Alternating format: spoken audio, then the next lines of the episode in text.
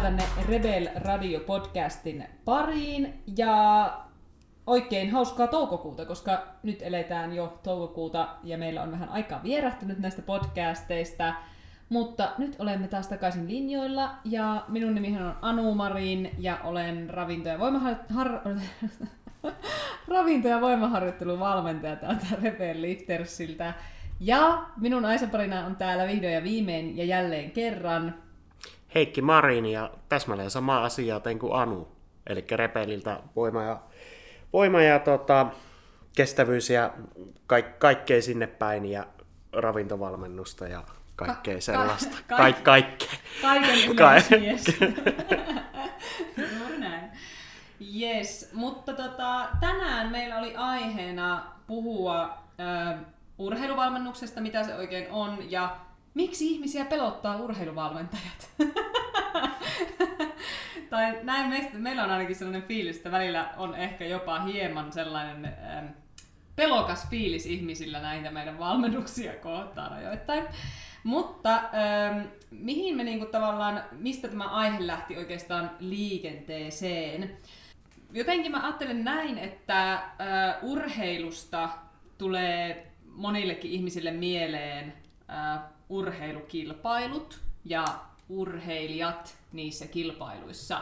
Ja sitten jos me katsotaan vaikka jotain yleisurheilukisoja, niin siellähän ne tyypit niinku treenaa ihan niinku kielivyön alla, tai eivät treenaa, vaan kisaavat ty- kielivyön alla ja räkää poskella, ja meininki näyttää tosi hurjalle ja tosi rankalle, ja niinhän se onkin siellä kilpailutilanteessa. Tästä tulee ehkä sellainen niin kuin mielikuva siitä urheilusta, että myös ne treenit, että jokainen treeni, kun ne urheilijat vetää, niin ne on niin kuin yhtä semmoista kilpailusuoritusta ja, ja treenit tehdään aina tosi kovaa ja, ja tota, räkää poskella ja niin edelleen.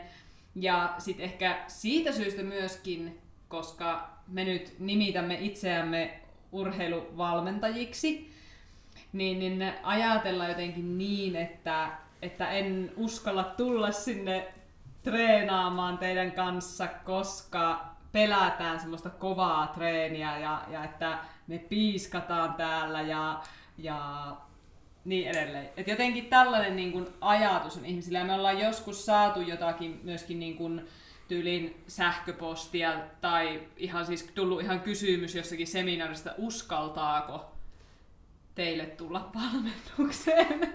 Mutta miten on Heikki? Mitä, mitä sinä ajattelet tästä aiheesta tai, tai uskaltaako meille tulla?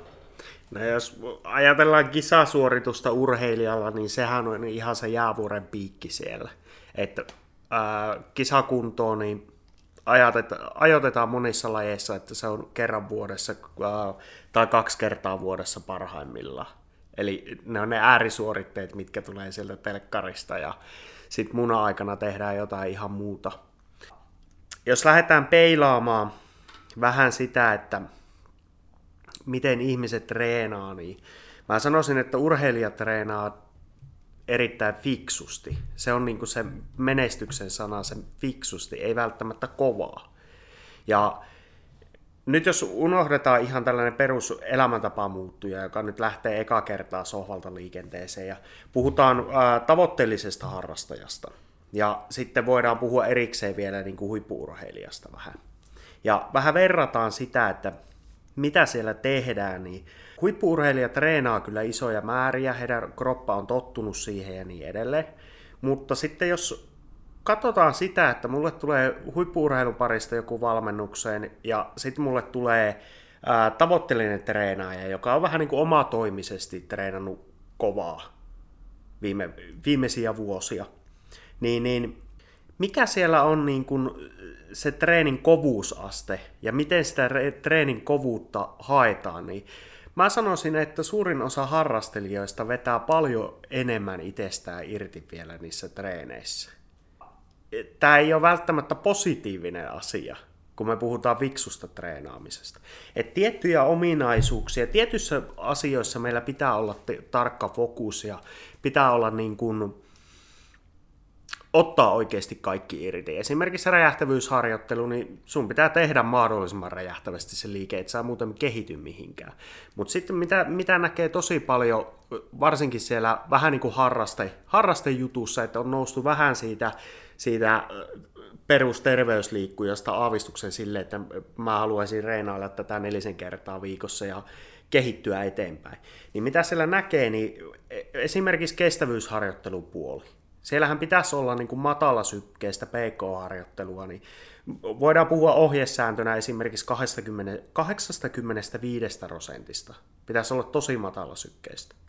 Ja 15 rossaa olisi sieltä niin kuin vauhtikestävyys, maksimikestävyyspuolella tapahtuvaa harjoittelua.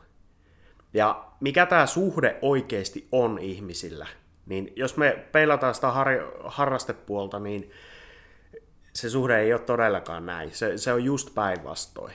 Eli sitä kovaa tehosta tulee tosi paljon, palauttavaa työtä kautta tällaista peruspohjaa luovaa työtä, niin tulee verrattain vähän. Ja sitten nämä helposti johtaa sinne ylirasitusongelmiin ja kehittymisen ongelmiin.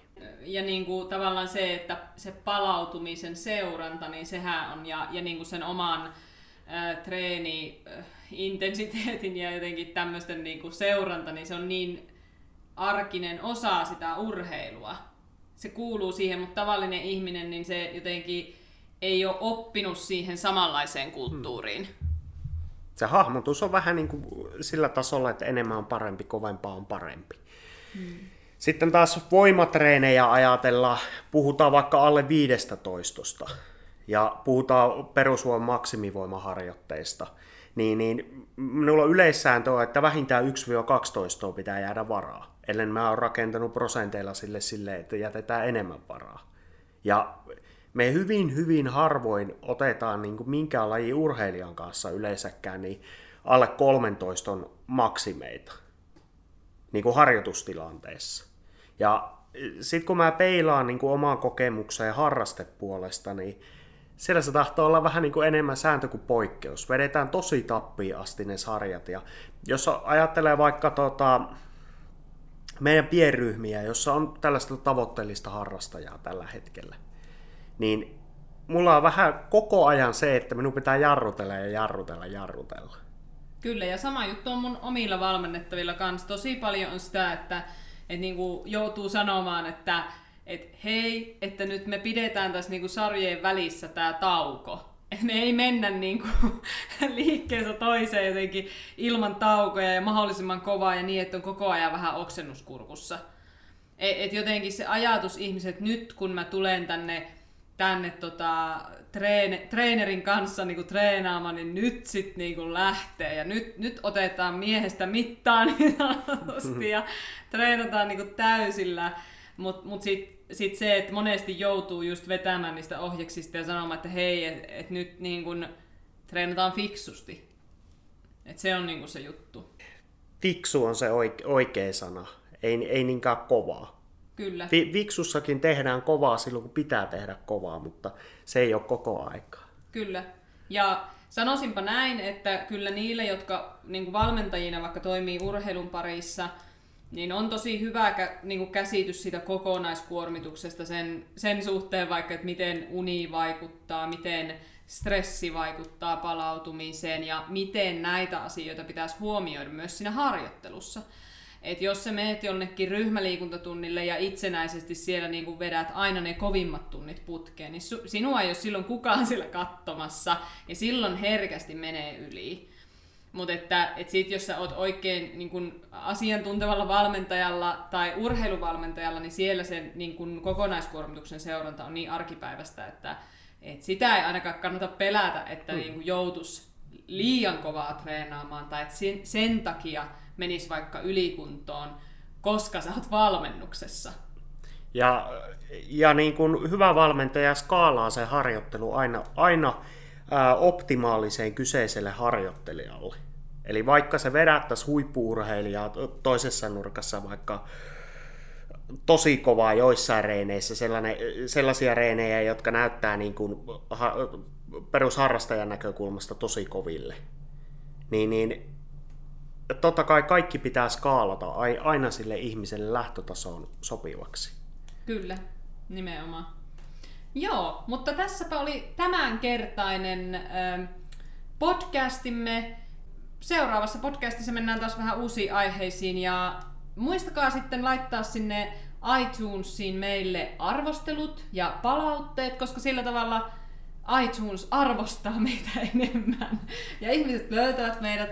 Ja pistäkää SoundCloudiin, siellä on semmoinen ihana sydännappula, niin painakaa sitä ähm, ja tota, sillä tavalla saadaan tämä, tätä ilosanomaa eteenpäin muillekin ihmisille. Ja meille voi laittaa kysymyksiä tulemaan ähm, tota, Facebookin kautta esimerkiksi, me löydetään sieltä, niin, niin laittakaa, jos teillä on jotain ideoita tai asioita, mistä haluaisitte kuulla tässä podcastissa, niin pistäkää niitä tulemaan, niitä ehdottomasti luemme ja kuuntelemme. Mutta nyt ei muuta kuin oikein hauskaa viikkoa sinne päin ja palaillaan seuraavassa jaksossa. Moikka moi! Moro moro!